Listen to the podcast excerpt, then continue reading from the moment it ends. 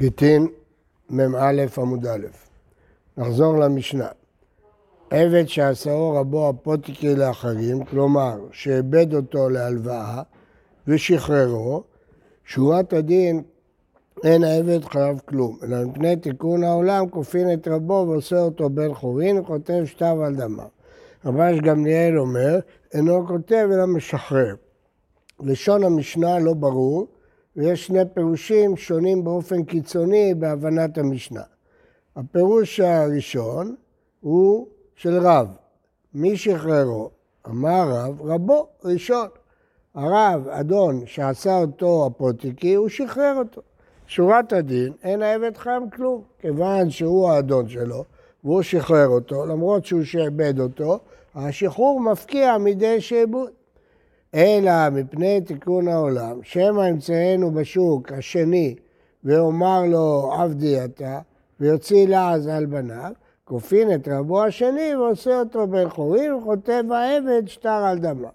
כלומר, בעצם אחרי שרבו הראשון שחרר אותו, הוא משוחרר, אז לא צריך שום דבר. אבל בשביל תקנה, חוששים שמא רבו השני יבוא ויגיד לו, אתה עבד שלי, כי שיעבדו אותך לי, אז כופין אותו לכתוב לו אה, שטר או להפקיר אותו, והעבד צריך לשלם לו את הכסף.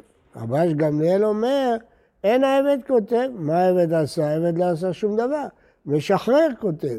זה ששחרר אותו, הוא הפסיד לבעל חוב את הכסף, שישלם לו. במאי כמפלגה, תנא קמא ורבש גמליאל, במזיק שעבודו של חברו כמפלגה. מור סבר חייב ומור סבר פטור.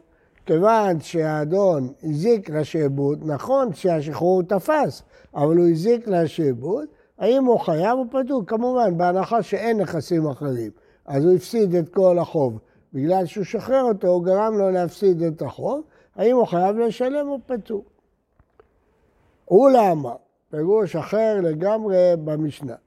מי שחררו? רבו שני, עבד שעשרו הפרוטיקן החריב ושחררו, מי שחררו המלווה, המלווה שקיבל את העבד בצורת שעבוד, הוא שחרר אותו. שורת הדין, אין העבד חייב כלום במצוות. למה? כיוון שרבו שני שחרר אותו, הוא לא מוסמך לשחרר אותו. מי הוא שישחרר אותו? הוא לא האדון שלו. האדון שלו זה רבו הראשון, ולכן השחרור הזה הוא אפס, הוא חסר משמעות. אז ברור שהוא לא חייב במצוות ולא כלום, הוא נשאר עבד, כי השחרור הזה הוא כלום. אלא מפני תיקון העולם שיצא עליו שם בן חורין, העולם לא מבחינים בין האדון הראשון לאדון השני, יגידו די, זה משוחרר, זה יהודי.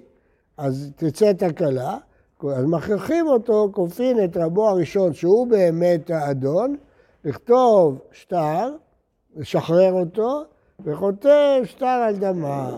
רבש גמליאל אומר, אין כותב המשחרר כותב, מה מפלגה, זה כשלא נקרא, כמפלגה מוסר הזה כשרגש מזק, ומה לא עוסק. אז נסביר. אז יש פה שתי גישות במשנה. הגישה הראשונה של רב, שמי ששחרר אותו זה האדון שלו, הוא יכול לשחרר אותו. אז החשש הוא רק שהאדון השני יגיד, הוא משועבד לי, ישתלט עליו, יגיד הוא עבד, יוציא עליו שם רע. אז לכן מכריחים אותו גם כן לשחרר אותו.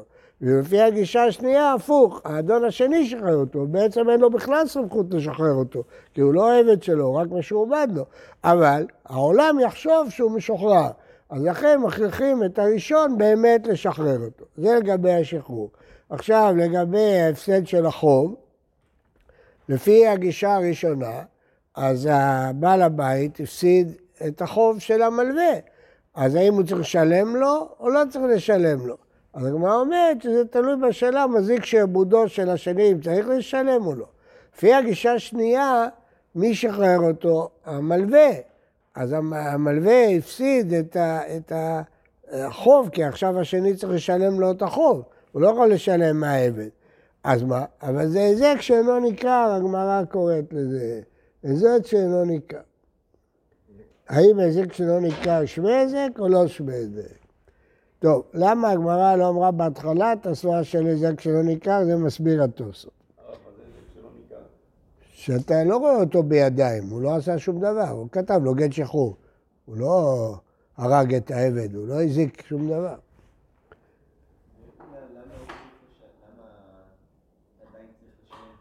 מי? לפי... ה... נכון. השעבוד זה לא החוב. הוא לא לקח. הוא שחרר את העבד, הוא לא לקח שום דבר. היזק שלא ניקה. הוא עשה בו מעשה שגורם שהוא לא יכול לגבות את החוב. אבל המעשה שהוא עשה זה היזק שלא ניקה, הוא לא פגע בו פיזית. הוא לא השתלט על השעבוד. הוא עשה איזה דבר איסורי שגורם שהוא לא יכול להשתמש בעבד. זה נקרא, זה כשלא נקרא, זה כמו מישהו שעשה מלאכה במי חטאת, פרשת שבוע. אז זה היזק שלו, למרות שאי אפשר להשתמש במי חטאת, הוא לא הזיק דבר בידיים. הרב? כן. אבל לפי מה שתוספות אומר, ניכר זה לא דווקא ניכר לעין. יש שתי, שני, שתי דעות בזה, מה זה ניכר. אה, נכון, יש דרגות בניכר, דרגות ניכר תפה, ניכר, אבל זה לא קשור לעין, לא לעין. הכוונה זה לא נזק ממשי, פיזי, זה נזק רוחני. הוא שחרר אותו, הוא לא הזיק, מה הוא הזיק? התוצאה היא נזק, בסוף אי אפשר לגבות ממנו. אבל הוא לא עשה נזק, הוא לא שרף את קדישו, הוא לא עשה שום דבר. אה, אולם הייתה מה לא אמר כרב, למה הוא לא פירש שהשני שחרר אותו? אמר לך, שני רבו קראת לה? כתוב במשנה, עבד ששחררו, אה, עשהו רבו הפתקי ושחררו. אז השני הוא לא נקרא רבו.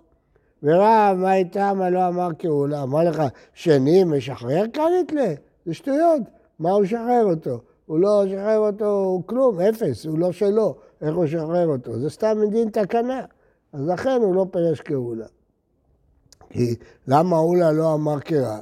כי לפי רב, מי ששחרר אותו זה רבו הראשון, והשני, כן, אה, צריך לתת לו גט שחרור. אז מה כתוב? כופין את רבו ונותן לו גט שחרור. זה לא רבו. לפי רב, את מי כופין? את השני. אבל כתוב כופין את רבו, השני הוא לא רבו. לפי אולה כופין את הראשון, הוא רבו, כופין את רבו. אז הדיוק מהמילה רבו, זה שם הראשון כופין אותו לכתוב גט.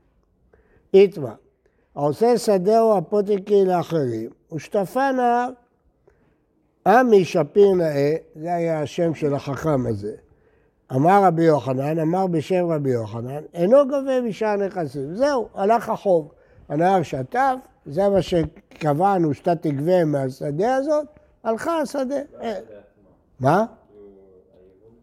לא שמעתי. בסדר, היא כבר לא שווה, אי אפשר לזרוע בה בשנים הקרובות, היא לא שווה. אבוה דשמואל אמר, גובה משאר נכסים. נכון, השדה הזאת התבטלה, אבל יש עוד נכסים. אמר רב נחמן בר יצחק, משום דעמי שפיר נאה, ובגלל שיש לו שם כל כך יפה, שפיר, נאה, שם יפה, אמר שמעתא דלא שפירן, אבל הממרה שלו היא לא יפה. מה אכפת לי שהשם שלו יפה? תתרגם שמעתא, נקים את דבריו, דאמר לא יהיה לך פירעון אלא בזו. לא הגיוני שהוא אמר שהוא יפסיד את החוב, למה שהוא יפסיד את החוב? אבל באפוטיקים מפורש, זה נקרא אפוטיקים מפורש, שהוא אמר לו, זהו, מזה אתה תגבה. הלך, הלך, כן? בדרך כלל זה אינטרס של הלווה, שהמלווה ייחד לו בית. הוא לא יודע מה יהיה עם שער כזה. הוא אומר, אתה רואה את הבית הזה? זה שלך. בדרך כלל עושים את זה בכתובה. שהבעל מייחד לאשתו תכשיטים או בית, הוא אומר, מזה תגבי. זה נקרא אפוטיקים מפורש. לא יהיה לך פירעון אלא מזו. הלך, הלך. כן? אז אפשר להבין את דבריו. אבל אם הוא לא יגיד ככה, אי אפשר להבין את דבריו. לא הבנתי. הפוך, עמי שפיר נאה אינו גובה משאר נכסים. הוא מסביר את הממרה של עמי שפיר נאה. אבוה דשמואל, הוא חולק, הוא אומר, גם אם הוא יעשה הפוסקים מפורש, אז מה, יש לו עוד נכסים, שיגבה בשאר נכסים. אה, מה? כן, תניא אידך. לא שומע.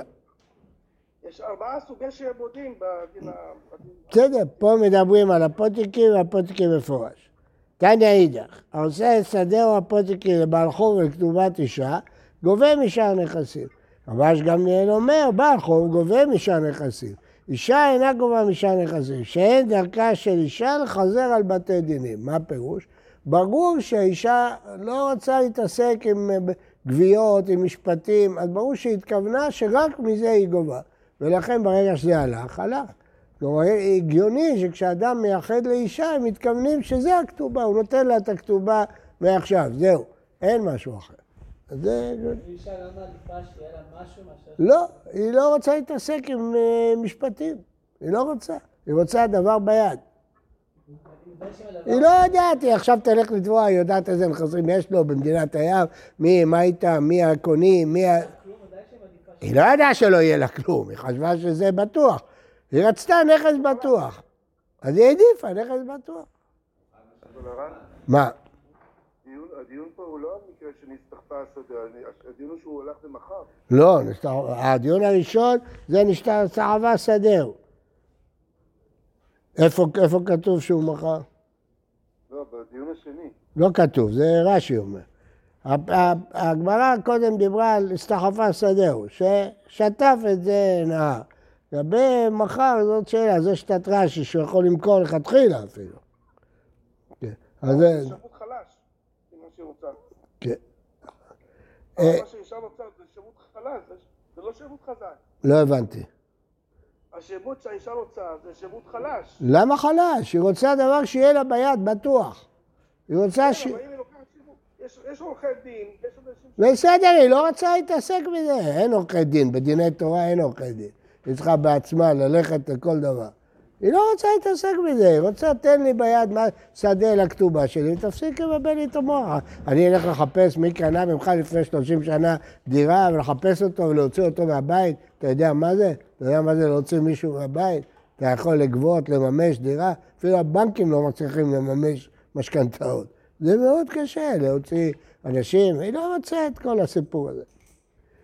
משנה, מי יש חציו עבד וחציו בן חורים?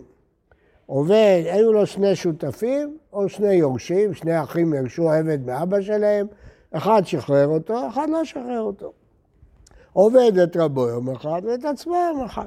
הוא חצי עבד וחצי בן חורין, אז יום אחד הוא עובד את רבו, יום שני הוא עובד בשבילו. אומר דברי בית הלל, בית שמאי אומרים, תיקעתם את רבו. בסדר, פתרתם את הבעיה של הממונות. את עצמו לא תיקעתם, לא פתרתם את הבעיה של האישיות שלו, הוא לא יכול להתחתן.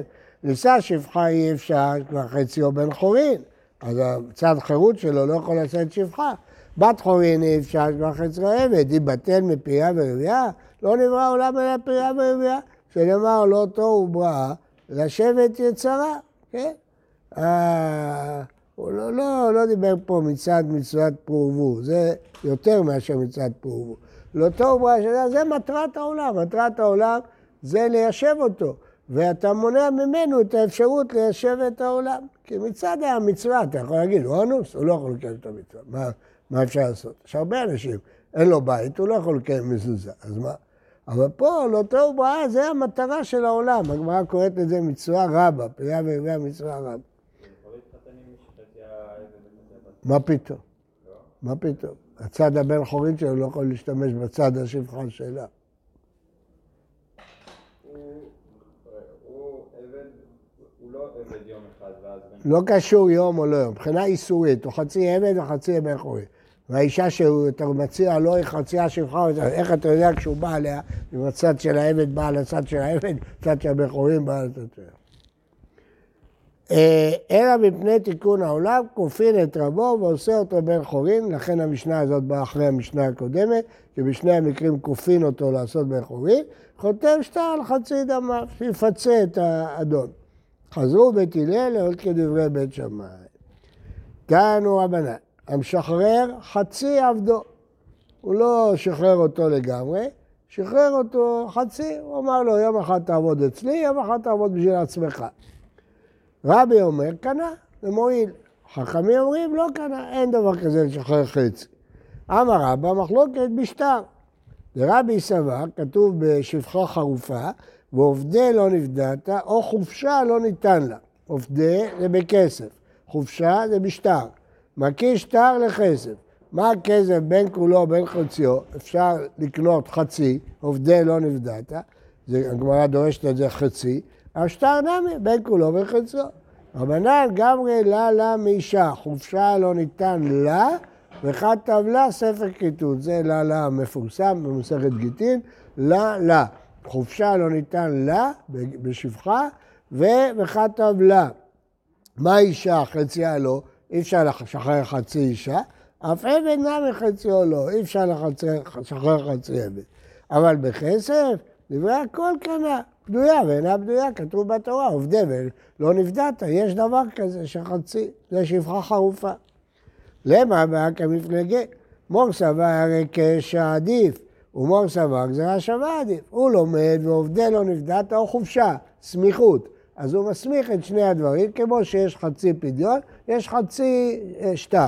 אבל השני אומר, עדיף גזירה שווה, לא, לא. לא, זה כולי עלמא גזירה שווה עדיף. גזירה שווה מקבל מרבו, היקש כל אדם יכול לדרוש. לא, שאני אחא דאיכא למיפרח, יש פיך. מה לאישה שכן אינה יוצאה בכסף, לכן אין בה חצי. אמר בעבד שיוצא בכסף, אז אולי גם בשטר יש חצי, אז יש פיך על הגזירה שווה. רבי יוסף אמר, מחלוקת בכסף. דרבי סבר ועובדי, רק הערה, לא נוכל להיכנס לזה עכשיו, רואים פה בגמרא דבר חידושי, שיש מושג של פיך על גזרה שווה.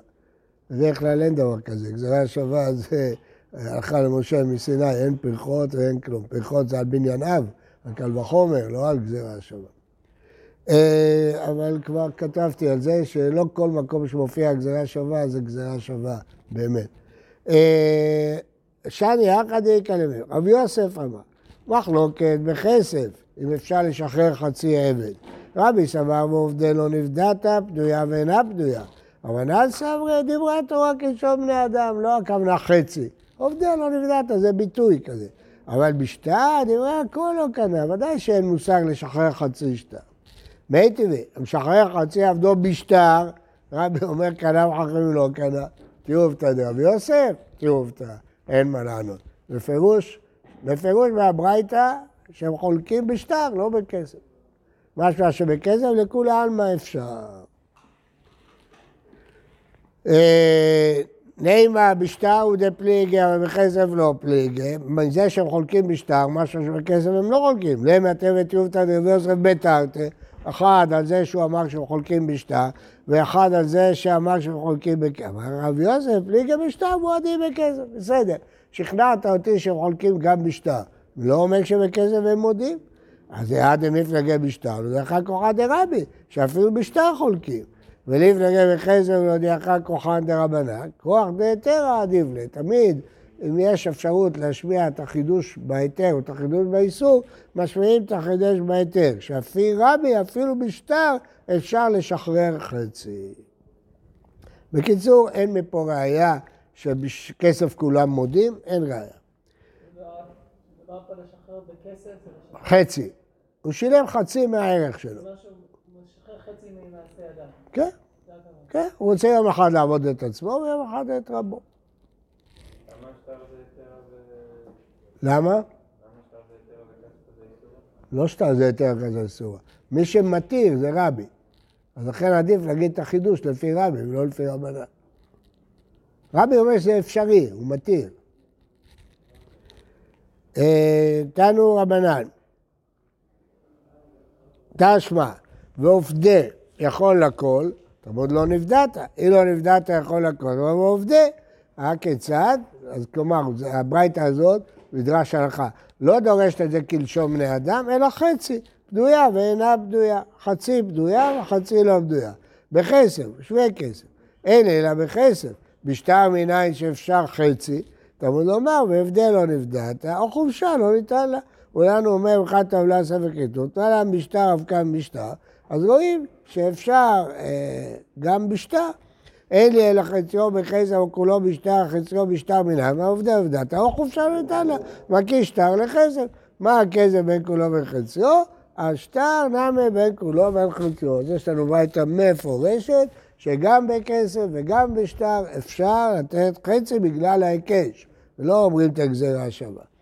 כן, מה המשמעות לשחרר חצי בשטר? כסף זה מעשה אדם. גם בשטר? של. מה פתאום? שטר זה גם הממון וגם האיסור. כן. לא. נכון. אה, בישלמה לרב יוסף בתר דעיתותיו, מה הוא יענה על זה? אנא מאני רבי, הוא זה שסובר שחול... שגם בכסף וגם בשטר, כמו שאמר לך רב יוסף, פליגי בשטר מועדים בכסף. אלא לרבה, רישא, דברי הכל וסיפא, רבי, לרבה זה לא ילך. כי רבא אמר מחלוקת בשטר, אבל בכסף לפי כולם. אז איך זה יכול להיות? אה, אמר לך רבא, אין, רישא דברי הכל, ספר רבי. רבשי אמר רבי, אין המתניתין דקטני, מי שחציו עבד וחציו בן חורין. מי שמע לרבא מוקים לה בכסף, דברי הכל. אלא לרב יוסף שגם בכסף זה מחלוקת. למה המשנה שלנו זה רבי ולא רבנן? אמר רבינה, מי אומר שמדובר כשהוא שחרר חצי עבד? עבד של שני שותפים, בדברי הכל. כל הוויכוח בעמוד הזה זה אדון אחד ועבד אחד שהוא שחרר חצי ממנו. אז כל הוויכוחים. אבל עבד של שני אדונים, ברור שאדון אחד יכול לשחרר את כל החלק שלו. אז המשנה שלנו, כמו שפירשנו אותה בהתחלה, מדברת בשני אחים או שני שותפים שאחד שחרר ואחד לא שחרר. טוב, אז בואו נסכם. המשנה מדברת על מציאות של חצי עבד שוודאי אפשר לשחרר, שזה של שני שותפים, שאחד שחרר ואחד לא שחרר. מבחינה ממונית אין בעיה, אבל מבחינה איסורית מה נעשה? אז בית הלל ובית שמאי מודים שאין ברירה, כופין אותו ועושה אותו בן חורי כדי שיוכל להתחתן. לעומת זאת, הגמרא דנה האם אדון אחד יכול לשחרר חצי מהעבד שלו. והגמרא דנה מביאה מחלוקת רבי ורבנן ומביאה שלוש אפשרויות. או שהמחלוקת היא בשטר, כי מקישים לאישה ואישה אי אפשר חלצי, אבל בכסף בטח שאפשר, זה הפסוק בעובדי לא נבדעת. או שהמחלוקת היא בכסף, שאחד אומר שזה רק לשון בני אדם ועובדי לא נבדעת, אבל בשטר ודאי שאי אפשר. או שהמחלוקת גם בכסף וגם בשטר.